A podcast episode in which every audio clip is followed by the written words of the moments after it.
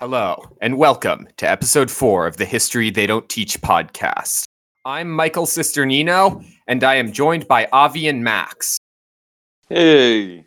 We've talked about the military side of the Rojava Revolution, and we'll get back to that sort of thing next episode. But today, I feel it's important to take some time to go over just what made Rojava's revolution so unique in history.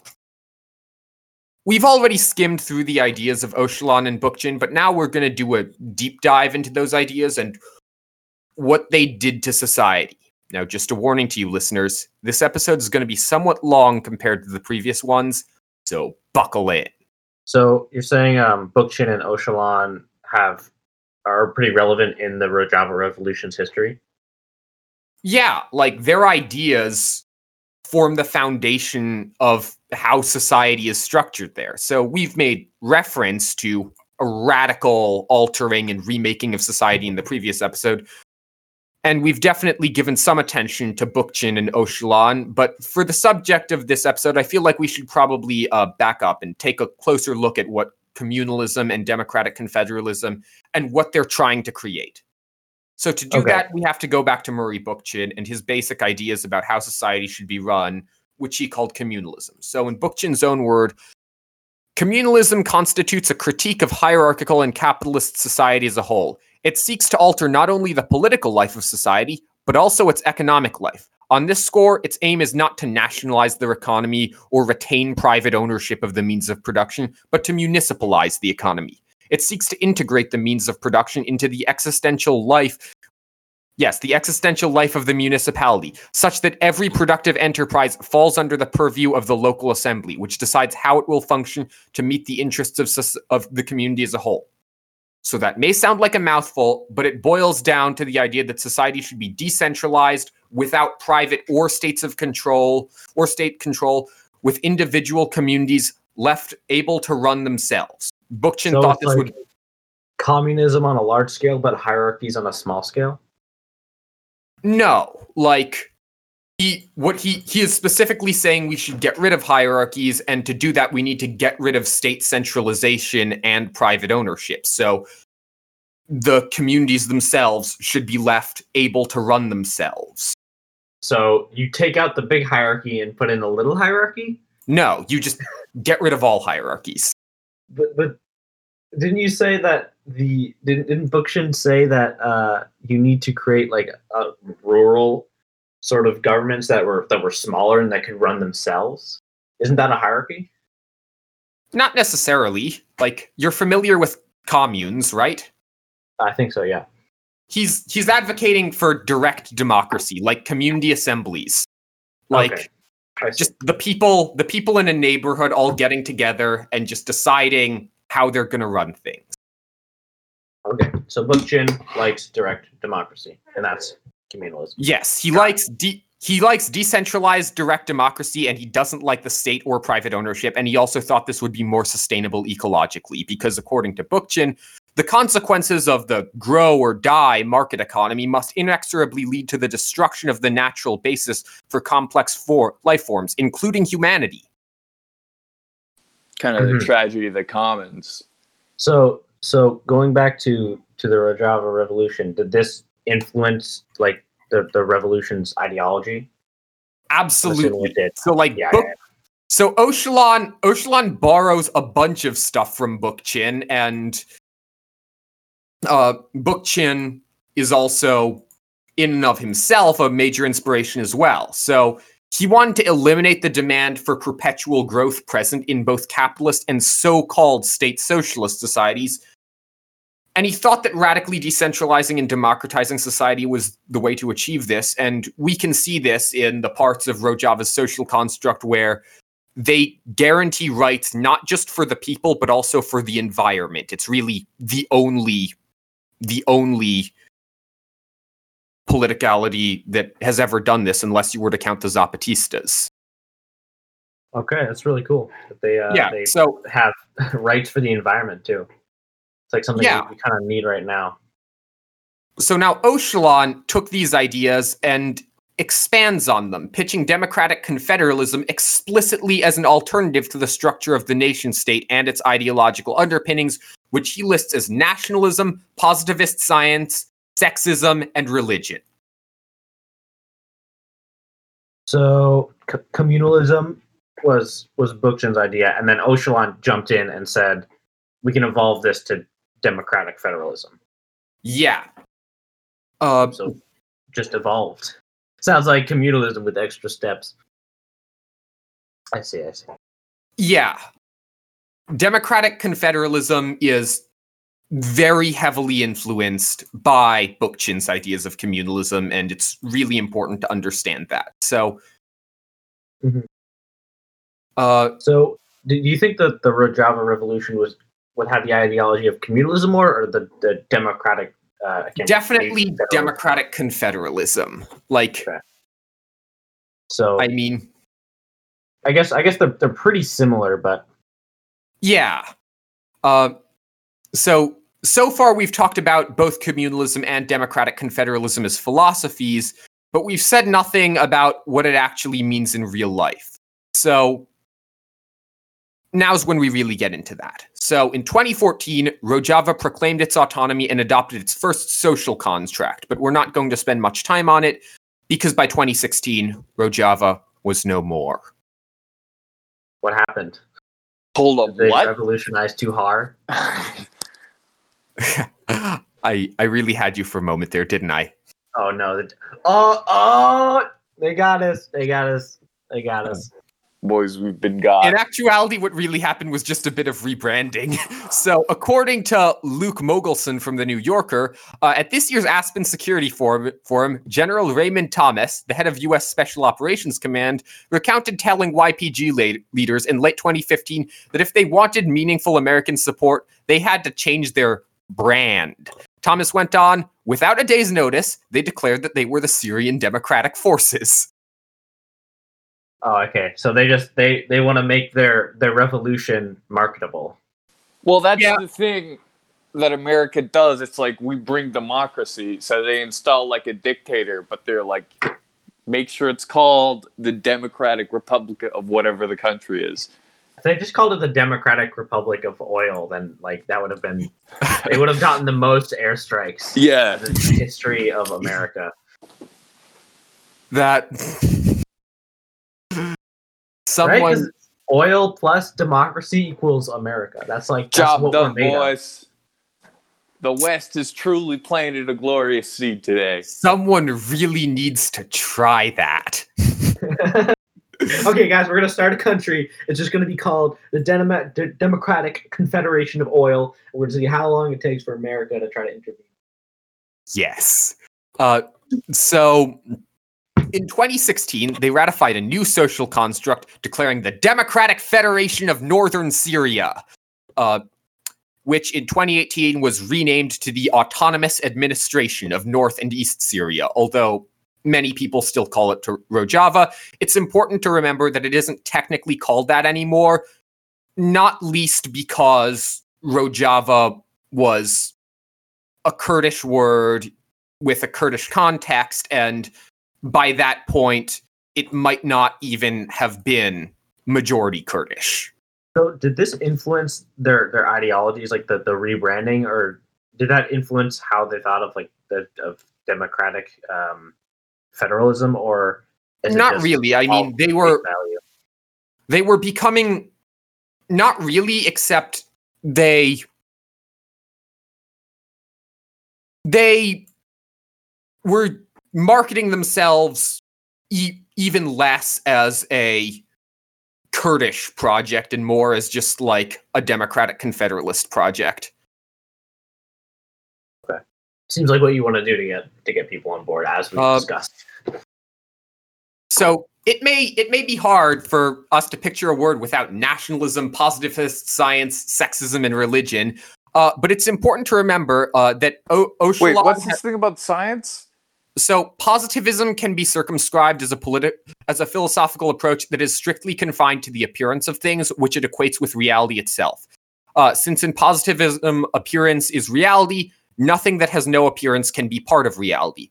We know from quantum physics, as- astronomy, some fields of biology, and even the gist of thought itself that reality occurs in worlds that are beyond our observable events. The truth uh, in the relationship between the observed and the observer has mystified itself to the extent that it no longer fits any physical scalar definition. Positivism denies this, and thus, to an extent, resembles the idol worshipping of ancient times, where the idol constitutes the image of reality. So it's like, yeah, all of reality is a joke, but we don't care. We think it's cool, man. That's that's that's how Öcalan described it anyway. Uh, I, so what? What science is being discounted? Um, so he's not he's not against science. Öcalan like Öcalan definitely believes in science. He just thinks that positivism uh sucks because it bases its entirely its entire view on reality merely on like observable facts and Öcalan Doesn't totally answer my question. What specifically? Like, what's a what's a scientific thing? Öcalan would be like, no, no, no. That gets the Öcalan stamp of shame. I mean, he doesn't. He's not denying any scientific things. I mean, I guess. I mean, in his manifesto, uh, one of his manifestos, "Liberating Life," he denounces gender as a social construct. But I mean, and I mean, I suppose that's the clearest example of him uh, being against positivist science and in favor of non-positivist science. But So let's go back to uh, what you were talking about earlier, the uh, the rebranding for American intervention. Yeah, so it Rojava uh, is Kurdish for the West. Um, and as as they started taking land from ISIS, they got a bigger and bigger Arab population. So might look bad to like be branding themselves in Kurdish when because that makes it look like just a Kurdish almost separatist movement when in, when they wanted to be universal. Like Öcalan like they were very anti-nationalist and calling it officially Rojava didn't really gel with this, so they changed it to the Democratic Federation of Northern Syria and then the Autonomous Administration of North and East Syria. In English, Yeah, so I was gonna ask. They they didn't want to be seen as just a Kurdish thing. Well, I They guess wanted- things are things are named in every language because they can be translated into. Every Yeah, but language. Rojava is Kurdish for the West, so they were essentially calling their territory West Kurdistan, Oh, okay, okay. Which sounds very Kurd centric, and they wanted to be more intersectional. So they're, they're basically just trying to appeal to everyone. They're trying to appeal to America. They're trying to appeal to to Their their own Yeah, Arab yeah, their Arab population. I don't know. Rojava sounds like a really good coffee shop down the street. it does. So Hey, I, I'd say that's gonna- best branding. Now I, I'm just I hear there like aren't even managers there. It's it's pretty crazy. It's now like, I'm just envisioning some hipsters going to Rojava to volunteer to join the revolution, but they're confused the whole time because they think they're just going to a coffee shop. so now back to deconstructing the tyranny of the patriarchal nation state. So we talked about Öcalan's fixation for stateless Neolithic societies 5,000 years ago as a time before patriarchy or slavery. Um, and so here's an excerpt from uh, Liberating Life, I believe. Uh, Avi, would you mind reading it in the Borat voice? My name is Borat. This is my wife. Okay. So I know I know how to say like my name is Borat in the Borat voice, but I, all these all these weird new words are gonna be such a big struggle. Yeah. During the Neolithic period, the complete communal social order, also called primitive socialism, was created around women. This social order saw none of the enforcement practices of the state order. My name Borat, that wasn't in it. Yet it existed for thousands of years. It is this long lasting order that shaped humanity's collective consciousness. And it is our endless yearning to regain and immortalize this social order of equality and freedom that led our construct of paradise. Yeah. So Öcalan saw the remains of this Gianna communal, communal life, in the villages of Kurdistan, conceiving his Kurds sort of as democracy's chosen people. And he had already laid out his vision for a return to what he called democratic civilization. So this is from his book, Democratic Confederalism. in construct to a centralist bureaucratic understanding of administration exercise of power. How many five syllable words do you need to use? Oh my god. of power. Confederalism poses a type of political self administration where all groups of society and cultural identities can express themselves in local meanings. General conventionalist and councils, this understanding of democracy opens a political space to a strata of society and allows for the formation of different and diverse political groups. I'm slowly slipping into like a um, oh god, what's the the, the, the vampire's name? Dracula. Dracula. I'm slowly slipping into Dracula. In this way, it also advances the political interrogation of society as a whole. Politics becomes a part of everyday life. Let me suck your blood. so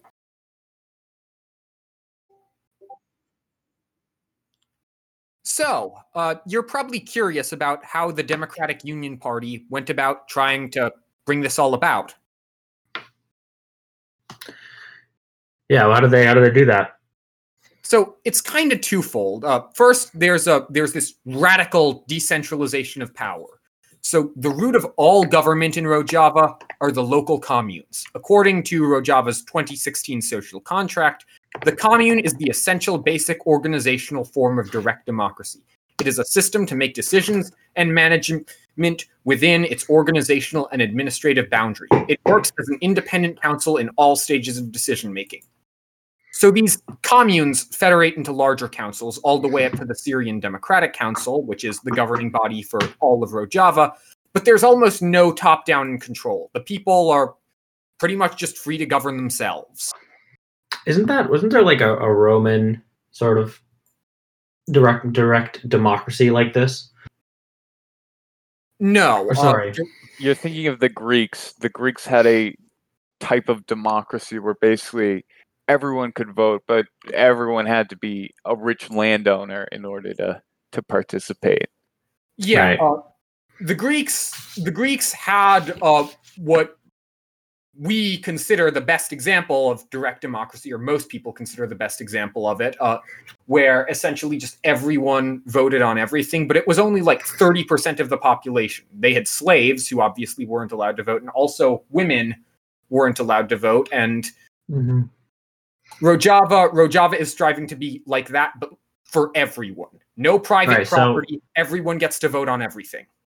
So it compares pretty well, except for it's not just just white um, males, uh, landowner that can vote. It's it's just everyone can vote. Yes. Uh, so now we're talking about radical libertarian socialists here. So obviously, the direct democracy of democratic confederalism had an economic aspect.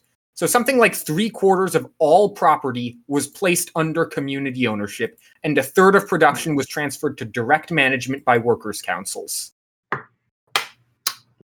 Sounds like communism with extra steps. Yeah, great. Uh, so, according to Mesopotamia Co-op, uh, for Rojava, which is a historically agricultural society, a communal economy is not a foreign concept. There is a history and culture that supports organizing the economy this way. Thus, the process of building up a cooperative economy is rather a revitalization than a building process. So, I mean, this this leads into what Öcalan was saying earlier about how Neolithic societies were radically egalitarian, and that radical egalitarianism was lost uh, wi- was lost like 5,000 years ago with the, the creation of the first states. Right. So now you're probably curious as to how the communes work because, like, obviously it's more like complicated than just like the Return to caveman? Is that the is that the word you're looking for? no. Yeah. Get rid of get rid of hierarchy. Get rid of Exactly. Exactly. Me, me, caveman. Me, no hierarchy. If stone be me, I want stone. Nobody else take stone. I have big club. Me take big club. Me get stone. Well, no, Grug stone is everyone's stone. Oh yeah, that's right. I use big club to make sure everyone gets same stone. Not really. I mean, they don't they don't reject technology. In fact, they believe that technology can be used to uh, help uh, help protect the environment. Okay, that's good. So they're not returned to caveman. Yeah. They are not returned to caveman. They are returned to no hierarchy. Returned to no Uh, hierarchy. so- So uh, now, in every commune, there are five committees present. These are the education committee, the health committee, the economy committee, uh, which are all pretty self-explanatory in what they do. And then you have the problem-solving committee and the self-defense committee. They're a bit more out there and radical. Uh, so Wait, the problem solving committee is radical. I get how like the fen- the defense committee could be radical. How is the problem solving committee radical? So recently, uh, with, with the rising civil unrest here in the U.S., you've probably you've probably heard the catchphrase "all cops are bastards" thrown about. Probably heard calls to defund them. Maybe you've even had calls to abolish them. Mm-hmm. I, I believe you heard those calls coming I from have. you, I too have been on uh, the Instagram profiles of uh people. Zoomers. Yeah, Zoomers. Yeah, exactly. So you're probably wondering what exactly this all means. What does it mean? what does so- it mean?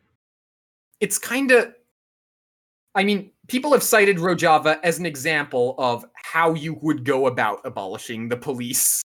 Uh, so Rojava does have the Asayish, but they're like security guards and stuff like that. They don't they staff checkpoints, work as traffic controllers, stuff like that, but they don't patrol neighborhoods or like answer 911 calls or any of that stuff you typically associate with police. So you do calls. You need nine one one. Uh literally like anyone else in your community. Uh Oh, okay. Like just get Bill down here. Bill's got a shotgun. He'll take care of all you need. Cat's took in a tree. He'll just shoot down. No problem. You're not that far off from how it actually works. Okay, good, good. Uh, Excellent.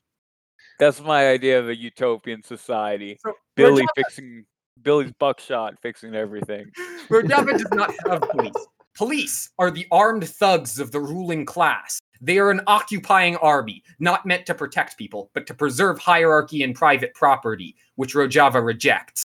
When the people take self defense into their own hands, when the state, hierarchies, and class society have been done away with, the police will become obsolete. Hmm. So this is this is where the self-defense and problem-solving committees I mentioned earlier come in. Now, the self-defense committees run the HPC or Civil Defense Forces, which are made up entirely of the members of commu- the communities they protect and can only act as instructed by the people who actually live there. And they rotate, so eventually everyone in the commune will be trained at self at the self-defense of themselves and their comrades.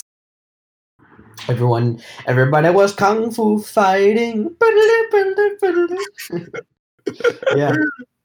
Uh, So so everybody is the police. And Like, whenever uh, what's the police, what's the no one movie? is.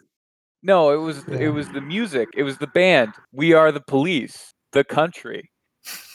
They are the police. Yeah. Whole country is the police. Wait, does that mean if like then if like all cops are bastards, then like everybody is just a bastard in that That's- country? Actually, that's the sentiment I. Well, agree no, with. Avi, Dude, that would suck. because there's no country, and also when everyone's a cop, no one's a cop. Oh, there you go. Then I, no one's I don't know. I'm a pretty big supporter of APAB. All people are bastards. yeah, that, that that's how it would go down pretty much, huh? So are they like are they civil? Is it is it pretty utopian? Because I Yes. feel like this could either go like very very well or very very poorly. I mean, I haven't been there, but judging from the accounts of people who have, it's like people have according to testimonies of journalists who went there, they they felt safer there than they did in American cities. Wow, that's actually big. Yeah. Uh, big if true right there. Yeah. Although, could you imagine like like Americans doing the same thing? I don't know if it'd be the same. I don't know. We we um we're we're kind of built different. uh, so yeah, with so they abolished cops, which pretty Mhm. radical, but we've only talked about the self defense committees so far. We haven't even gotten started on the problem solving committees. Yeah, let's hear how they're like radical. I want to hear this. It's like problem solving community. All right, Joe, so we took everyone- my- Everyone gets to use the talking stick, not just the teacher. So, dude. Yeah. so Rojava does have official courts, uh, but generally their use is seen as something of a last resort. Something is only brought to the court's attention if it can't be resolved diplomatically by the problem solving committees.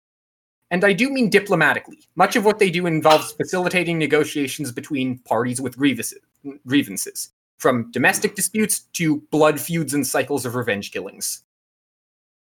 What? what uh, I'm sorry, what? what? Can you back that up? Unpack that a little bit? Well, I, Wait, so it's like it's like oh yeah, you know, you know uh, journalists have felt safe there. Also, in the next sentence, so yeah, about these blood feuds and uh, murder spree killings. Well, the, the journalists aren't part of the families that are having the blood feuds, so that's why they feel safer. Exactly. I mean, there's so there's a reason they're called problem solving committees and not like crime fighting committees or whatever. Yeah. Uh, and that's because so called retributive justice isn't really seen as productive. I mean, it's not. It, it couldn't stop the honor killings. Like, the old government, the old honor killings were still going on, despite the fact that, like, the Syrian regime would, like, put people in jail and shit. Uh, so, yeah, retributive justice, or justice focused on, like, just punishing people, doesn't really work. It's not productive. It doesn't fix these problems. So many of many of the courts in Rojava have the slogan "Revenge is for the weak" emblazoned on them, and uh, even in ca- in the case of something being elevated to the course, the idea of punishment is discouraged in favor of rehabilitation. If Abu Bakr al-Baghdadi himself had been captured, he would have been eligible for a sentence of at maximum 20 years in prison.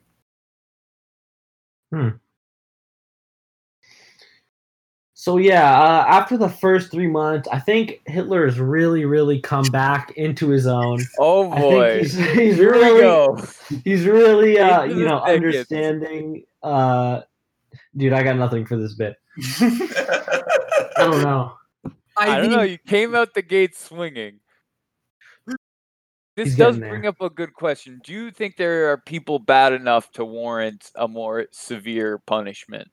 I don't think anyone deserves to die. I don't think the justice system should be about getting revenge. I just think it should be about solving problems. Like yeah. obviously, obvious. I don't think Baghdadi deserves to like be shot, but like it's a question of like whether he needs to be to solve that problem. Okay, hmm. well, look at it. Look at it from a utilitarian perspective. I was Yeah. literally just about to go there. Oh man, when you look at something from a utilitarian perspective, you'd always end up like justifying really crazy stuff. Yeah. So So anyway, back to the Hitler example. Look at it from a utilitarian perspective. I mean, is a Nazi flag really that bad, guys? Come on. It now. brings a Nazi enough flag people really joy. is that bad. It is pretty Yeah, bad. exactly. It is pretty Uh, bad. But if Now- he just has it in his own house, and no one else is seeing it, and it's bringing his happiness up. Exactly, exactly. Utilitarian perspectives, guys. Always think about it from the utilitarian perspective. Yeah. Uh, This is a disclaimer. I'm pretty sure we're all in agreement that Hitler was a pretty bad dude. Yeah, he was a prick.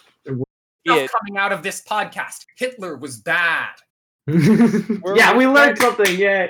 We're trying to point out that there are flaws in utilitarianism, and Yes. also flaws in Hitler. That's another another one good thing to put up there. Yeah, I guess so. Yeah. So those are those are the problem solving committees and the self defense committees abolishing cops and abolishing retributive justice. Uh, so now, of course, because Öcalan is Öcalan, he writes in Liberating Life that women's freedom cannot just be assure, assumed once a society has obtained general freedom and equality.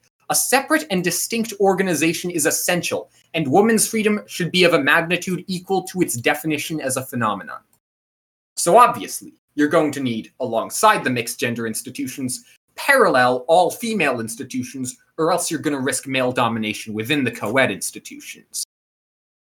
So, Title 1 of Article 12 of the Social Contract states uh, the Democratic Federation of Northern Syria adopts the co presidency system in all political, social, administrative, and other fields. It considers it a main principle in equal representation of both genders. The co presidency system contributes to organizing and establishing the democratic confederate system of women as a special entity. So every so every official position in Rojava is filled by two people, and one of them has to be a woman. So the communes will elect. Can both of them? Can both of them be a woman? I think so, but I'd need to check. Uh, Okay. So the communes elect co-presidents, uh, typically one man and one one woman, to represent them at the district council, and the district councils do the same thing for the city councils and so on. And in addition to this, they also create women's councils, which operate as all-female auxiliary auxiliaries to the com- communes, as well as the larger people councils, and they have veto power over them in matter of women's issues and healthcare. Again, so as to prevent the domination of women by men. Uh, now, this is all this is all very nice, but just on a personal level, gender quotas in official positions aren't really going to do much to end the patriarchy on an economic level. That is, women's economic reliance on and subservience to man. Öcalan Öcalan again writes that uh, the most brutal period for a woman was when she was ousted from the economy during the process of capitalist civilization. This leaves the woman destitute of economy, which has become the most striking and profound social paradox. The entire female population has been left unemployed. So obviously, as long as women do not have economic as well as political autonomy, the patriarchy will continue to exist. How do you think? How do you think uh, the revolutionaries in Rojava went about fixing that? You probably thought of something really clever. Yeah. Uh, so Take Yeah, the it's- take the the no girls allowed because cooties signed down on the economy.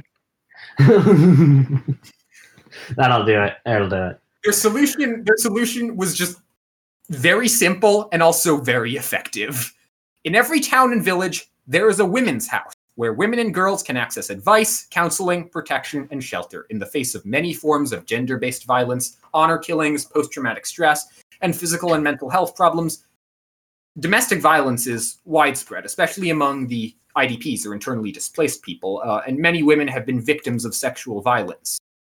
So, it's hard to overstate how instrumental uh, these women's houses were in establishing economic autonomy uh, for women in Rojava. All of a sudden, any woman could simply up and leave a patriarchal household or living situation. That's actually incredible.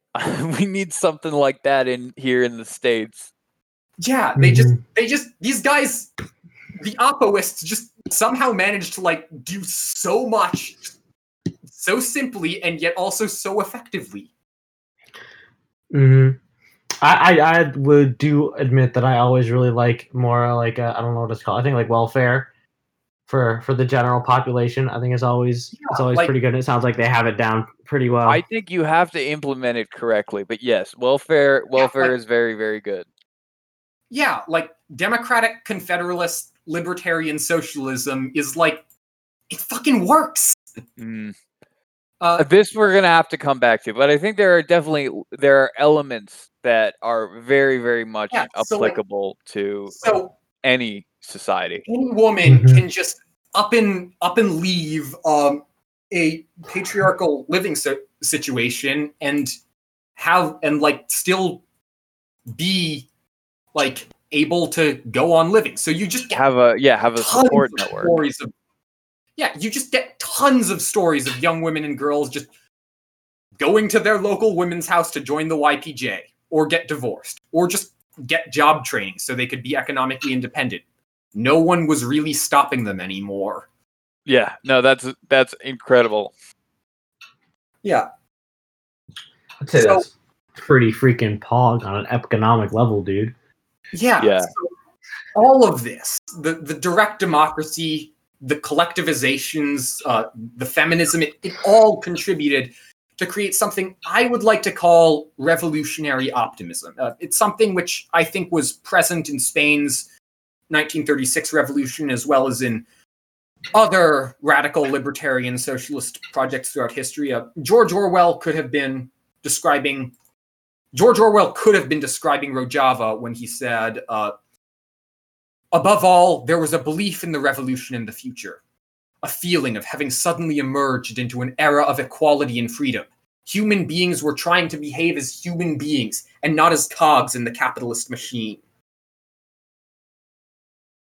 It, like, you just get this sense of, like, a new world being born, of, like, anything being now possible.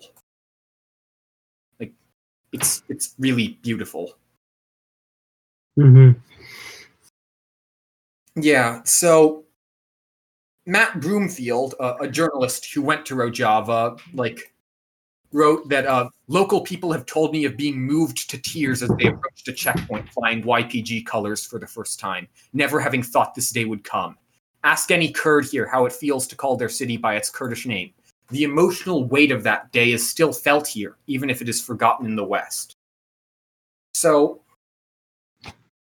really just represented this total remaking of society. And again, I cannot stress enough the feeling of like, I mean, Öcalan, Öcalan would call it total divorce. Uh, the divorcing of a society from 5,000 years of hierarchy and patriarchy. Yeah. Sounds pretty utopian. Yeah. So, since the start of the revolution, and especially by late 2015, when it became clear that ISIS had failed in its bid to destroy Rojava, uh, this idea of a bright future made suddenly possible. Uh, was it was in the air. Only in Rojava would some people just go, "Fuck it, we're starting an all-women village."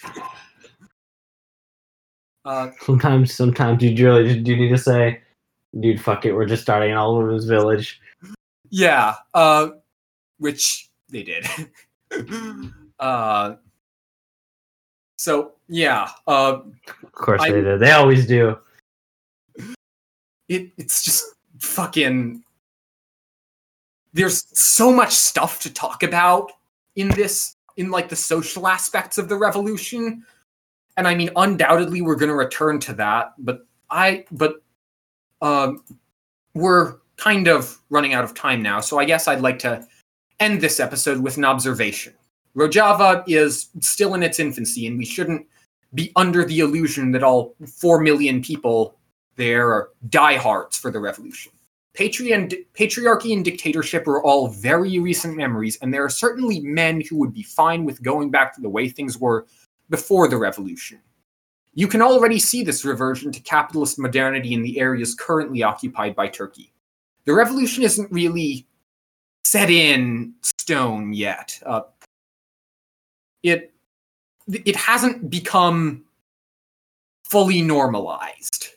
Uh, but right now, I would like to think about what that would look like. A new generation, one growing up in the communes, without ever having lived under patriarchy or capitalism.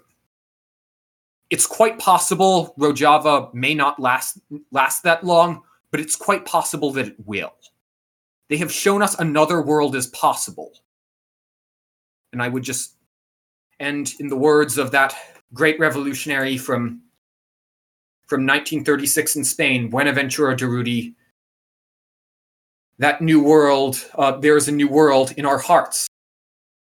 That world is growing by the moment. So, in the spirit of securing the revolution, join us next episode, where Piss Pig Granddad makes a return for the fall of the caliphate.